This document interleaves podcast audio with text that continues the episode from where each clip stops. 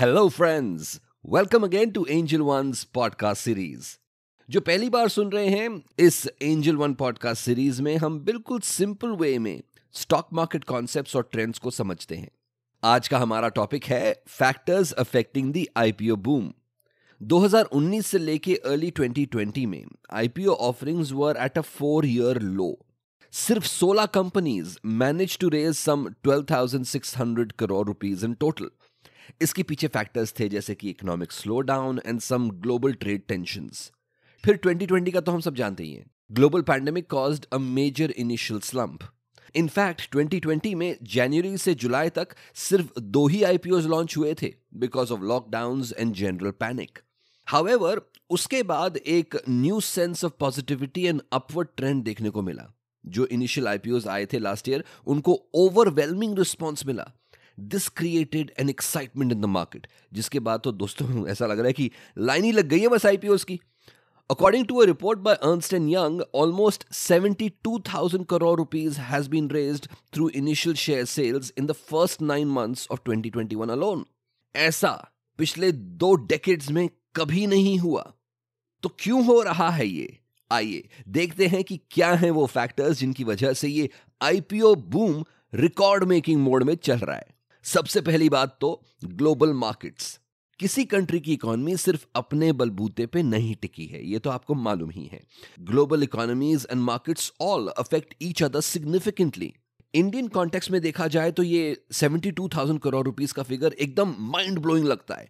लेकिन अगर global context में हम देखें तो it is only three percent of the total funds raised across the world E and Y की रिपोर्ट ये कहती है कि globally there were 1,635 IPOs in the first eight months of this year alone.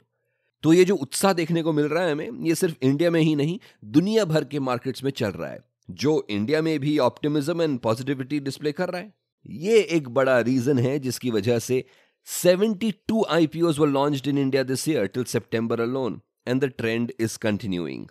तो पहला फैक्टर था global markets और दूसरा फैक्टर है द स्टार्टअप एज हर दिन हम न्यूज़ में पढ़ते हैं कि कोई ना कोई न्यू स्टार्टअप को फंडिंग मिल गई है या कोई स्टार्टअप यूनिकॉर्न बन गया है। यूनिकॉर्न मतलब कि valuation of one billion dollars ये थोड़ा कोइंसिडेंस भी है कि काफ़ी सारे स्टार्टअप्स हुआ डूइंग वेरी वेल वो waiting for the right market situation to launch their IPO जैसे कि पेटीएम एंड जोमैटो जो कि काफ़ी साल से चल रहे हैं एंड इनफैक्ट जिनको बहुत सक्सेस मिली थी due to the important role they played during the lockdown उन्होंने ये हाई मार्केट एक्साइटमेंट को देख के आईपीओ लॉन्च करने का डिसाइड किया दिस ईयर जोमैटो का भी आईपीओ हो गया with record breaking subscription and अब पेटीएम का भी एथ नवंबर को हो गया था. In the S M E market segment itself there were eleven companies which made the market debut in July to September SEBI का भी इसमें काफ़ी योगदान रहा. Due to certain revise policies and guidelines SEBI has made it more appealing for these internet based startup to go public तीसरा कारण या तीसरा फैक्टर जिसको कह सकते हैं हम, वो है फोमो। फोमो का मतलब फियर ऑफ़ मिसिंग आउट ये काफ़ी पॉपुलर टर्म है आजकल। आरबीआई की latest report in August 2021 states the state of Indian economy के अनुसार 40 ऐसी कंपनीज़ है जिन्होंने अपना डीआरएचपी फ़ाइल किया है। डीआरएचपी का मतलब ड्राफ्ट रेड हेरिंग प्रोस्पेक्टिस ये एक प्री होता है before launching your IPO and getting publicly listed in 40 companies में से majority companies are from innovative sectors like e commerce technology retail and health care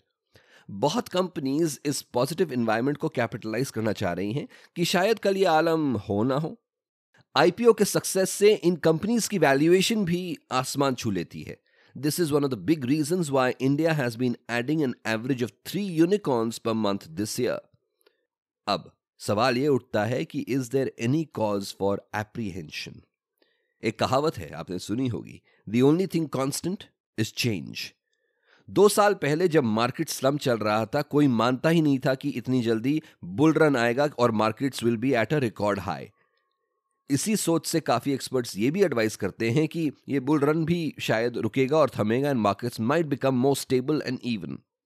While the majority of investors are currently in good spirits, there are some concerns that Indian stock markets may be in a bubble and the valuations of most companies are unrealistically stretched beyond their real financial report card.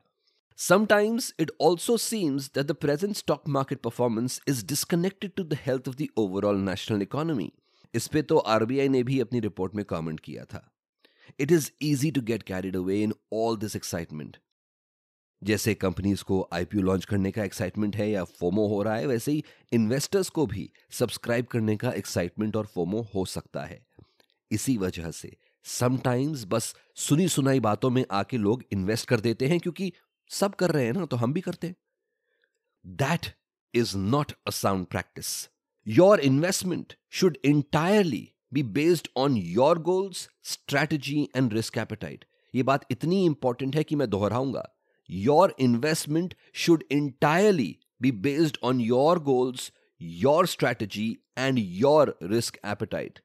इसीलिए अगर आप IPO में invest करना चाहते हैं और इस IPO boom में थोड़ा सा पार्टिसिपेट करना चाहते हैं it is always strongly advised to do your own due diligence and your research thoroughly and the best place to start is the company red herring prospectus ये पब्लिकली अवेलेबल होता है with that I hope कि आप इस IPO season का फ़ायदा ज़रूर उठाएँ, लेकिन with caution research and knowledge जाने से पहले एक बात याद रखिएगा कि स्टॉक मार्केट इन्वेस्टिंग में रिस्क हमेशा रहेगा। This podcast has been made for educational purposes only and as an investor आपको अपनी खुद की रिसर्च करनी चाहिए। ऐसे और इंटरेस्टिंग पॉडकास्ट सुनने के लिए हमें फॉलो करें via YouTube and other social media channels until we meet again happy investing Investments in the securities markets are subject to market risks. Read all the related documents carefully before investing.